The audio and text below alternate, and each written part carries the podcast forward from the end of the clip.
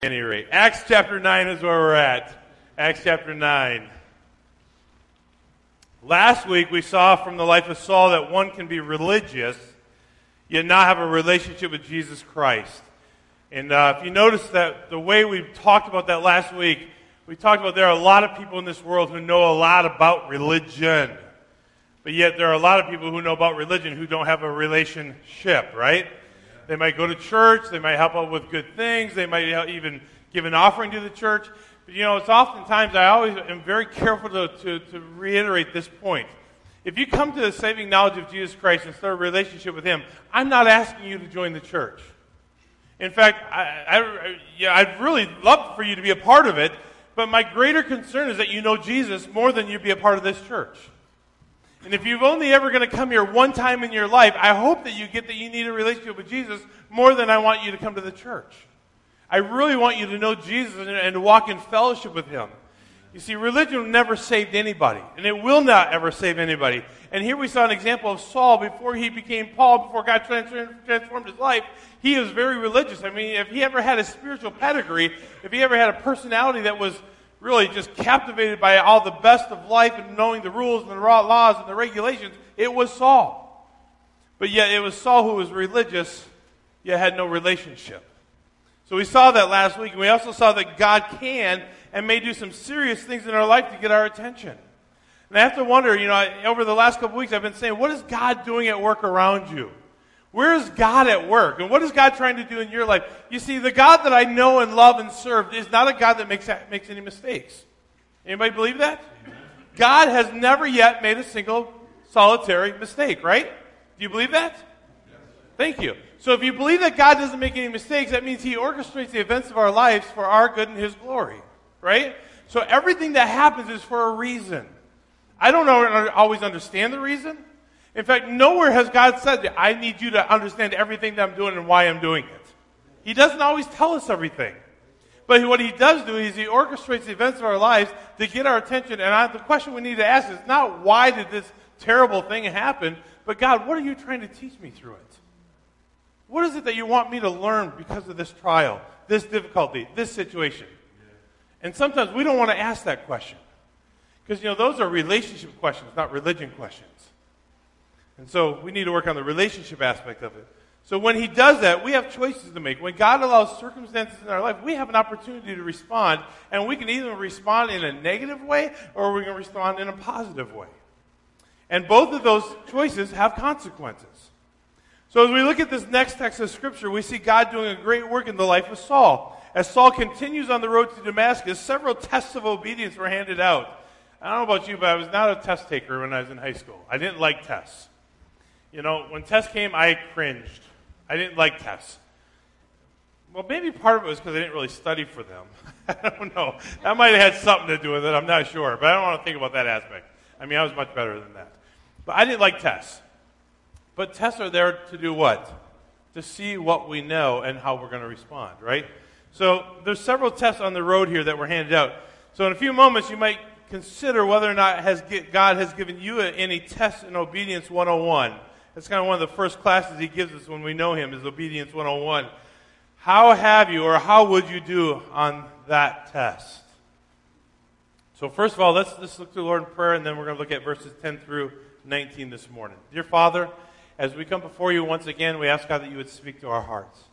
And Lord God, I pray that we, as we go through this text, that you would allow us to be honest with ourselves. Oh, Father, it is so easy to think that we're better than we are think that we're further along than we are, that we know more than we do, that we're practicing more than what we, you know, really are.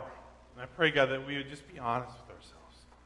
And God, I pray that not only would we be honest, but obedient to what needs to change in our life, Lord, should you point those things out to us. So, Lord, we ask that you speak to our hearts this morning. We pray in Jesus' name. Amen. Amen. So, in Acts chapter 9, beginning of verse 10, I'm going to read down through verse uh, 19 or so says, Now there was a disciple at Damascus named Ananias, and the Lord said to him in a vision, Ananias, and he said, Here am I, Lord, or here I am, Lord. And the Lord said to him, Rise up and go to the street called Straight, and inquire at the house of Judas for a man from Tarsus named Saul, for behold, he is praying. And he has seen in a vision a man named Ananias come in and lay his hands on him so that he might regain his sight. But Ananias said, Lord, I have heard from many about this man, how much harm he did to your saints at Jerusalem. And here he has authority from the chief priest to bind all who call on your name. But the Lord said to him, Go, for he is a chosen instrument of, of mine to bear my name before the Gentiles and kings of the, uh, and the sons of Israel. For I will show him how much he must suffer for my, my name. So Ananias departed and entered the house, and he laid his hands on him and said, Brother Saul, the Lord sent me, that is Jesus, who appeared to you on the road by which you were coming, so that you may regain your sight and be filled with the Holy Spirit. And immediately there fell from his eyes something like scales, and he regained his sight, and he rose up and was baptized, and he took food and was strengthened. Now, for several days, he was with the disciples who were at Damascus. So, first of all, I want you to notice the test that Ananias received, first of all, in verses 10 and 11. So, there, I think there's a couple things here that God tested him with. First of all, rise up and go to the street called Straight and inquire at the house of Judas about a man named Saul. Can you imagine just for a minute? For just, just imagine that God still speaks to us through dreams, and I believe that He does on occasion speak to us through various amount of circumstances. But He'll speak to us, and He says, "I want you to go to the, a place called the road called Straight." Okay, what am I supposed to do when I get there? You just inquire about a man named Saul. Oh, wait a minute! You don't think the wheels of uh, you know, reputation were beginning to turn. Just for a moment, about a man named Saul. Um, God, do you know who this man is? I mean, just think about that for a moment. God, you, do you know what you're asking me to do? I mean, do you know who this man is? Did God know who he was? Of course he did. He's God. So he's, uh, he's got this test to, to take here. Do I pass the test by going and doing what God asked me to do? Or do I fail and do what I want to do and not have anything to do with Saul? I don't know about you, but it would have been very easy for Ananias to say, forget it. God, I, I know what you're asking me to do, but. God, I know that you want me to go talk to him, but. You, you don't understand, God. This man has special permission from the chief priests and, the, and, and those who are part of the temple to bring anybody that calls on your name bound back to Jerusalem to put in prison and possibly be killed. I don't want to be a part of that group, God. So, was there a, a realistic, genuine fear? Was it justifiable? Sure. There are times in our lives that God is going to ask us to do things that we think, I don't know about this one, God. I don't, I don't know if I can do this one. This one's a little bit harder. Don't you know who you're asking me to work with? Don't you know what you're asking me to do? God knows exactly what He's asking you to do.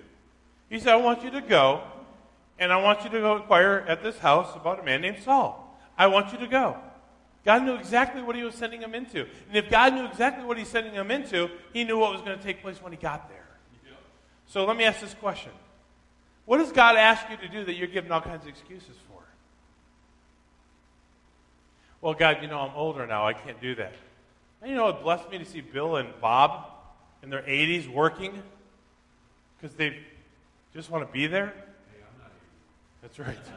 That's right. I don't even know if I'll make it to 80. I, am I'm, I'm just praying that's in God's hands. But you know, just to say, God, I, I, I, I'm, I'm going to remove the excuses. Well, God, you know, I'm tired this week. I had a lot of hours this week. And he's like, and? well, God, you know that things are just really crazy right now. You know, I got a lot going on. There's a, there's just, there's just, it's just chaotic right now. And he said, and? We make so many excuses as to why we don't serve God. Can you imagine being an Abraham? Just go. Well, where am I supposed to go? Just go. I'll tell you when to stop. I mean, that just so goes against our culture. I mean, we got to know how long we're going to go, how long it's going to take to get there, What's going to happen along the way? What am I going to do when I get there? I mean, we just got to know every little detail. Can you imagine just, just, just having to go? That's what God wants us to do sometimes. He said, I want you to go and just inquire of the man named Saul. Do you know about this his reputation? Do you know how dangerous this man is? Look at verse 12 and 13. And he has seen in a vision a man named Ananias come in and lay his hands on him so that he might regain his sight. But Ananias answered, Lord, I have heard from many about this man, how much harm he did to your saints in Jerusalem. This guy is not safe, God. The safest place that you can be is in the center of God's will, even if it's in the most dangerous place on planet Earth. It's the safest place to be. So, how would you do on this particular test? I wonder, do you think that God knew who Saul was? Of course he did. He knew what Saul's reputation was. But you know, I think if we can safely say, according to verse 17, that Ananias passed the test. Look at verse 17. It says, So Ananias departed and entered the house. And he laid hands on him and said, Brother Saul, the Lord sent me that Jesus, who appeared to you on the road by which you were coming, so that you may regain your sight and be filled with the Holy Spirit. So I think he passed a couple of tests. First of all, he believed God was speaking to him and he answered. And number two, he went and did what God told him to do. What test has God given you to test your obedience? I don't know what that is, but I believe you and God know what that is. You and God know exactly how he's speaking to you. And you know and God knows what excuses you're making. What distractions that you're allowing to be a part of your life so that you can have a, some type of justification or, or, or a rationalization or an excuse as to why you shouldn't have to do it. You and God know that. But it doesn't stop there. We also see that God gave Saul a test. And I think it started back in verse 6 that we talked about a little bit last week. So Saul has a test. In verse 6 it says, But rise up and enter the city, and it will be told you what you must do. So Saul is all of a sudden counted with a, with a, with a test as to whether he should go. Well, where am I going? Just go to the city. You're already on your way, but now you have a different purpose. You're going there to get all those who are part of the way, those who are calling on the name of Jesus, but we're going to change it. Now you're going there because you're going to have a new assignment. So he had a test. Will you trust that I'm sending you where you need to go? Will you, will you just trust me? You know, for a lot of people, that's a huge test.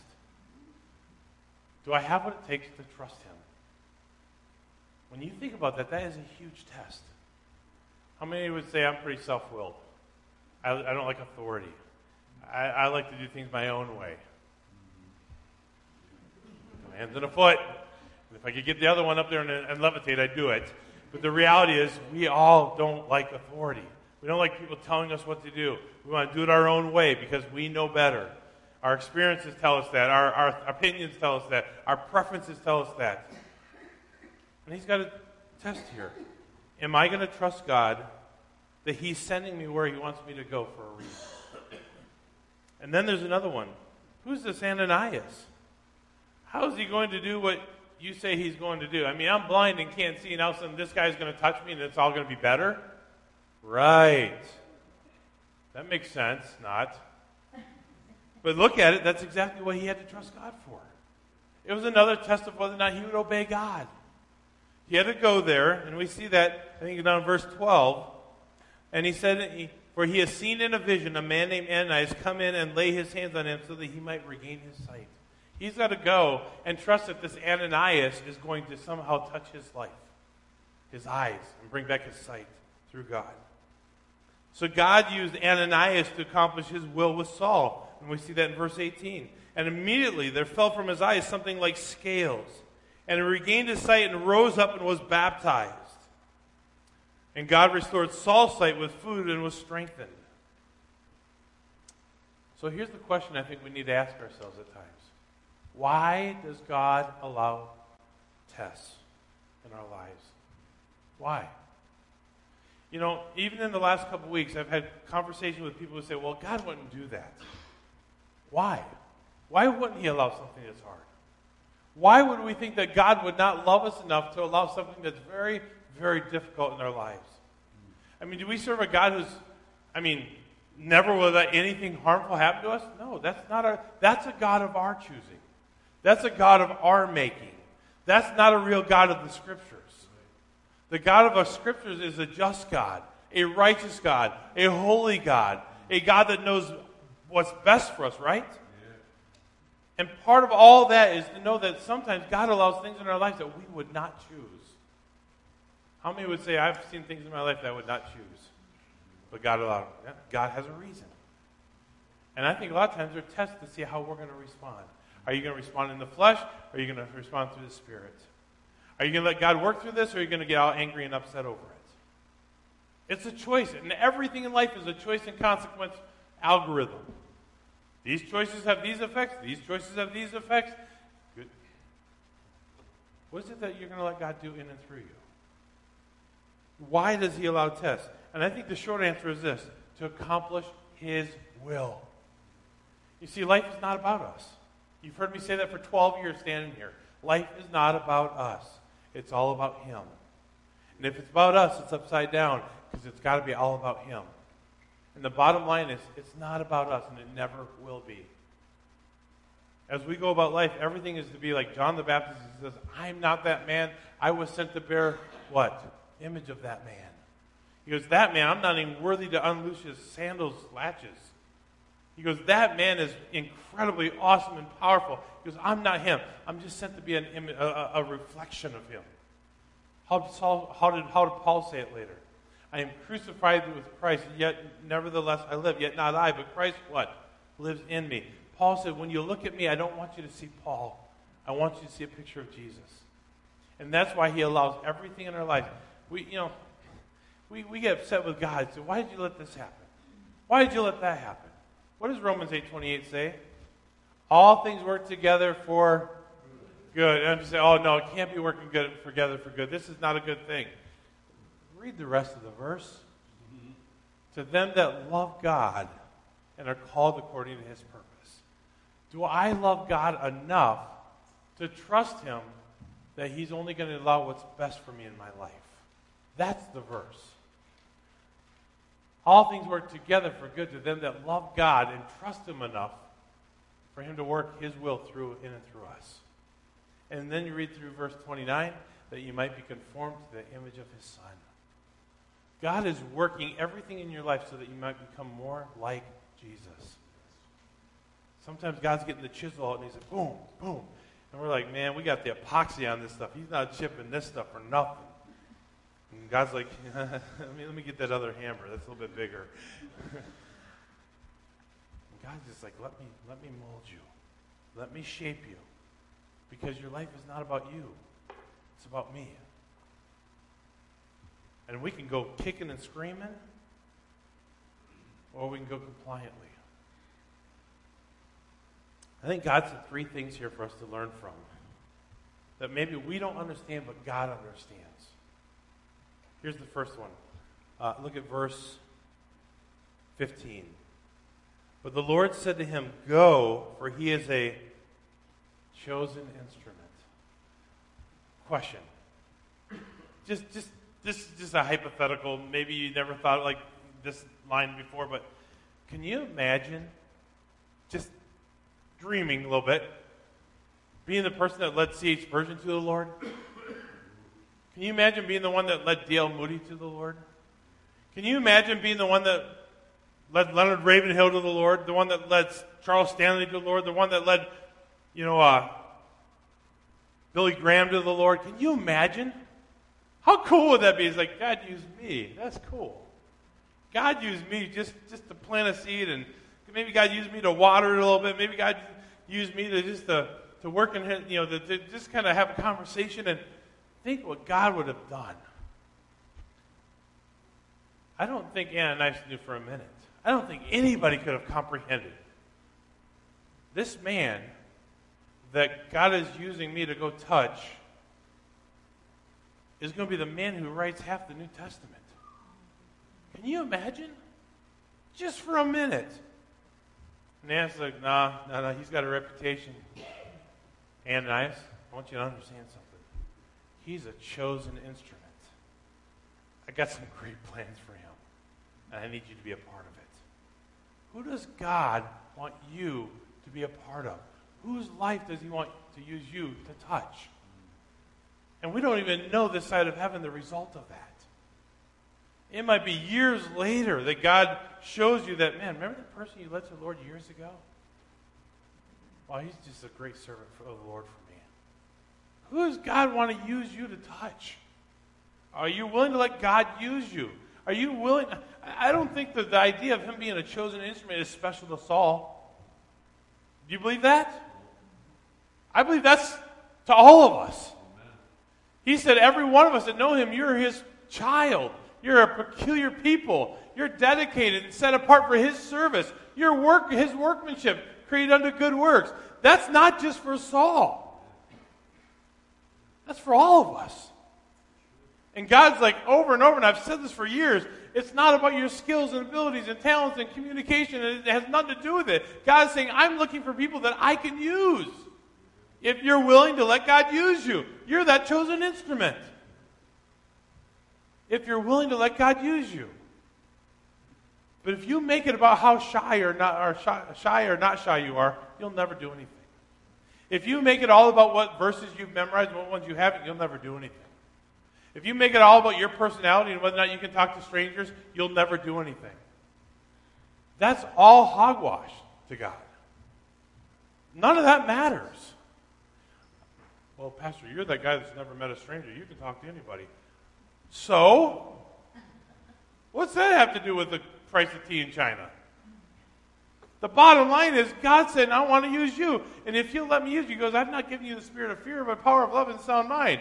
He said, All power is given unto you, and you should be my witnesses, right? He says, I'm looking for people that I can use. And God is saying that it's not about your skills, abilities, or the lack thereof. Just let me speak through you. He's a chosen instrument. Number two, and this cool. Verse 15. He's going to bear my name before Gentiles and kings and the sons of Israel. Right. And I can imagine Ananias for a minute? You mean this guy that I'm supposed to go touch his eyes? This guy that I'm supposed to, you know, lay the Holy Spirit upon? This guy is going to be speaking before kings? Hmm. Once again, we don't know this side of heaven the impact of lives that we can touch. What God will do in and through you if you let Him. Did He go forward? Yes. Was He used to impact Gentile people? Yes. Was he, did He speak before kings? Yes. He went and bared, bore the name of Jesus all, in everything that He did. Even though we can't see it, God already knows the end. Even though we don't know how it's going to unfold, God does.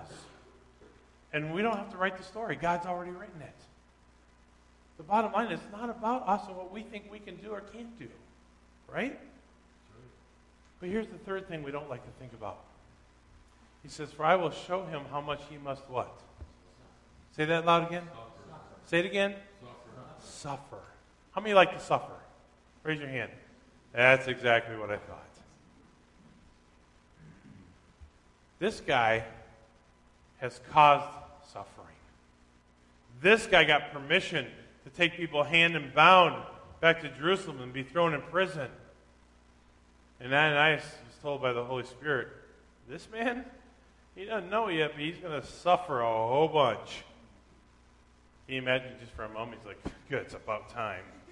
He's got a reputation. yeah, we want that on somebody else. But here's the point God's hand was on him. God wanted to use him, and it wasn't going to be easy. You know, I think that three things are true of all of us in this room. I, I really do. For all of us that know Jesus, you're a chosen instrument.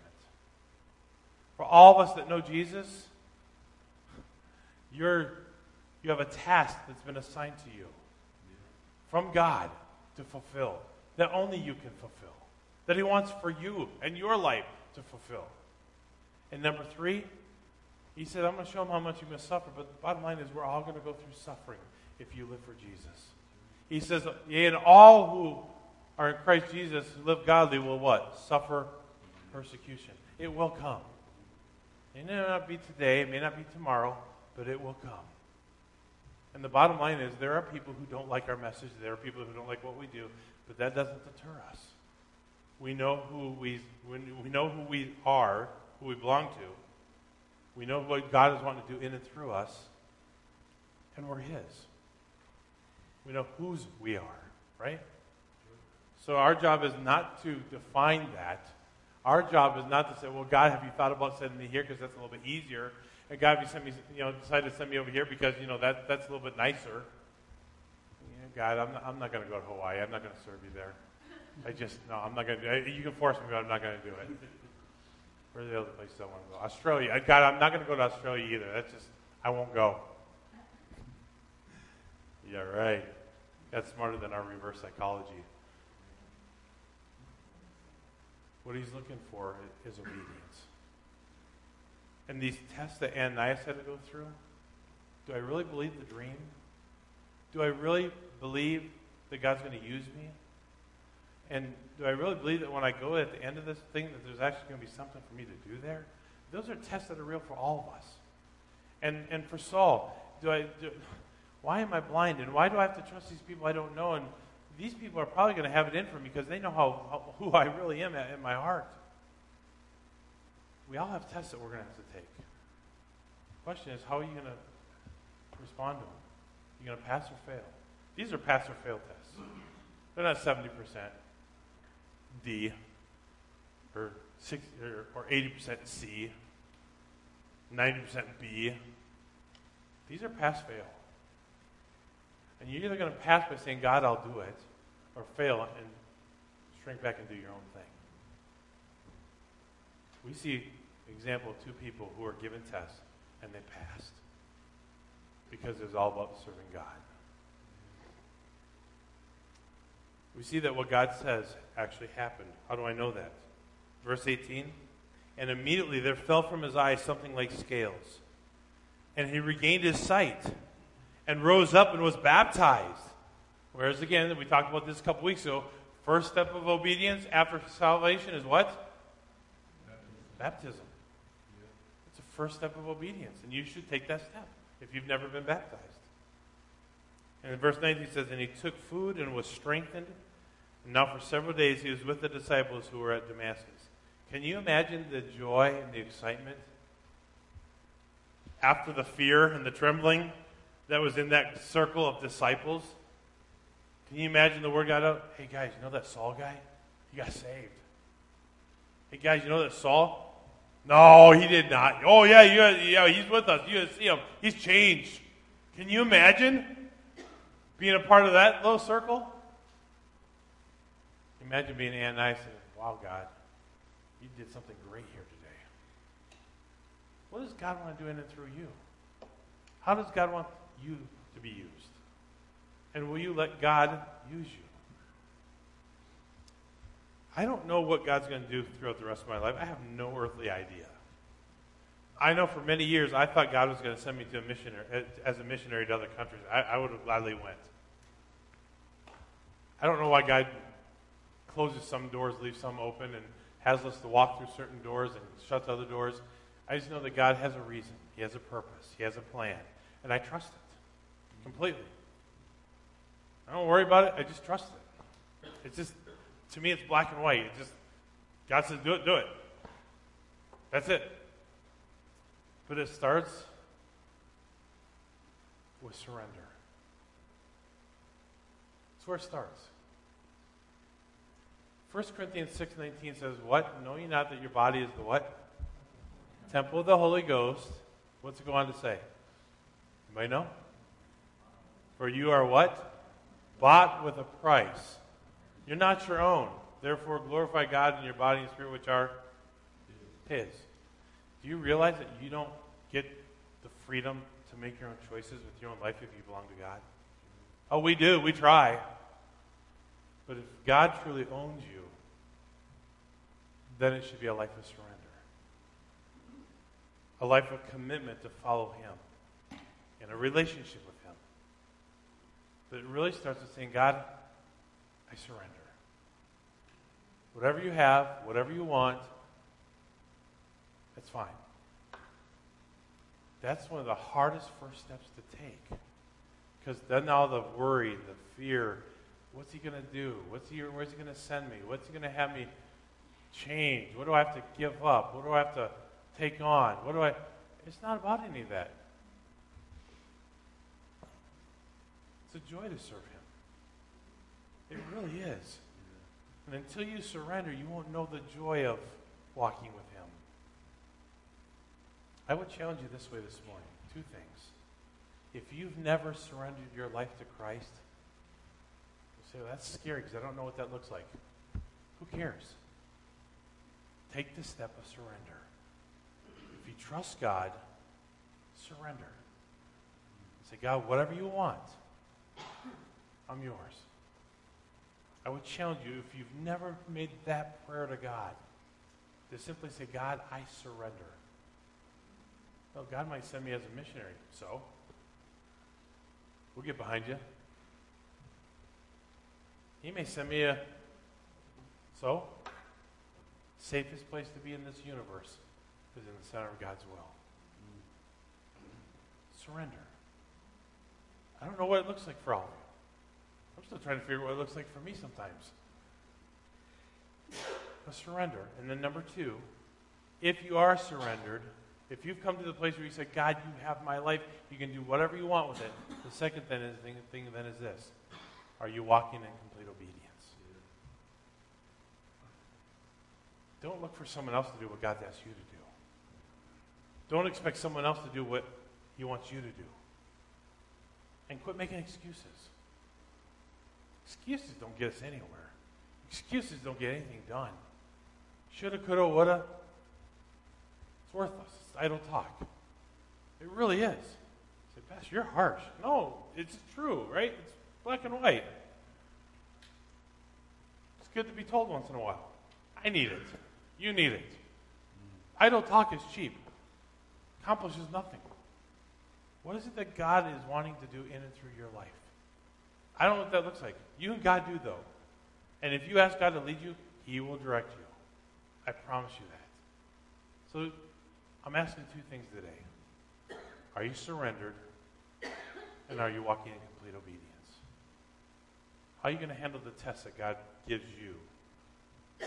Pass, fail. Either respond in obedience or don't. And both of those have consequences. Lord Jesus, I pray, Lord, that you would speak to our hearts. Lord, that you wouldn't just challenge us as I prayed earlier, but that, Lord, you would truly change us. That we would truly take that step of surrender. Dear Father, I ask that you would allow us to be honest with ourselves. Lord, some of us think we're surrendered and we're not. We go to church, we give an offering, we help out when needed. But God, if we're honest with ourselves, we're holding back. I pray, God, that every one of us would truly be able to look back at a time in our life where we surrendered everything and we're holding to it. And then, Lord, I pray that every one of us would walk in obedience. God, I pray that I would. Every aspect of my life, Lord, I quit making excuses, that no justification, no rationalization. God, just no excuses. Just walk in obedience. Lord, we just have a desire in our heart to know you, Father. To see your hand at work in our midst. And Lord, that we would just because of our obedience, be a part of what you're doing. As heads are bowed and eyes are closed, say, Pastor, if I'm honest with myself, I've never taken a moment and surrendered my life to Christ. My desire. I want God to use me. I want God to, to be real in my life. But I've never surrendered my life to His to do whatever He wants with me. Would you pray for me this morning? Anyone like that this morning? Yes. Yes. Anyone else? Say, Pastor, pray for me. I've never surrendered everything. Yes, yes. Thank you. Anyone else? Say, Pastor, pray for me. Yes, over here and in the back. I appreciate your honesty. That's the first step, folks. To see God work in our midst is to say, God, you've got my life.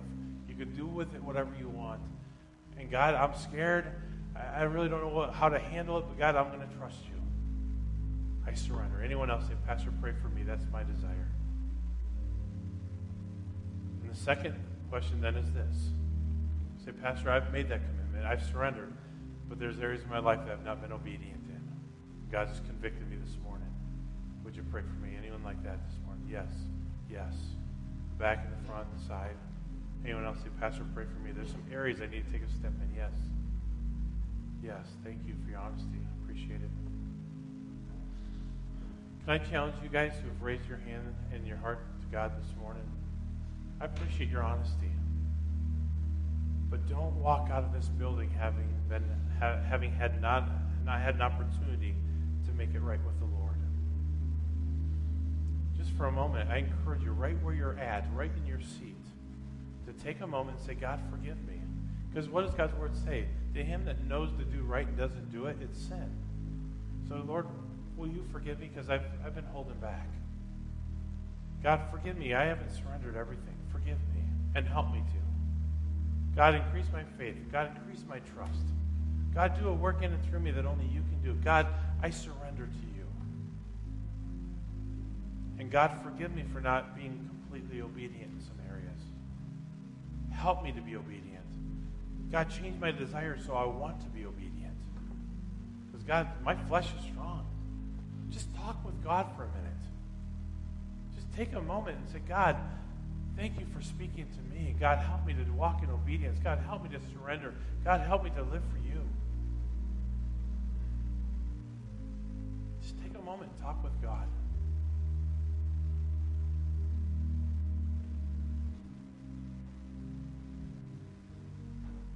Ask God to help you pass the next test He gives you. The next test of whatever it is that He has for you. God, help me to pass the test.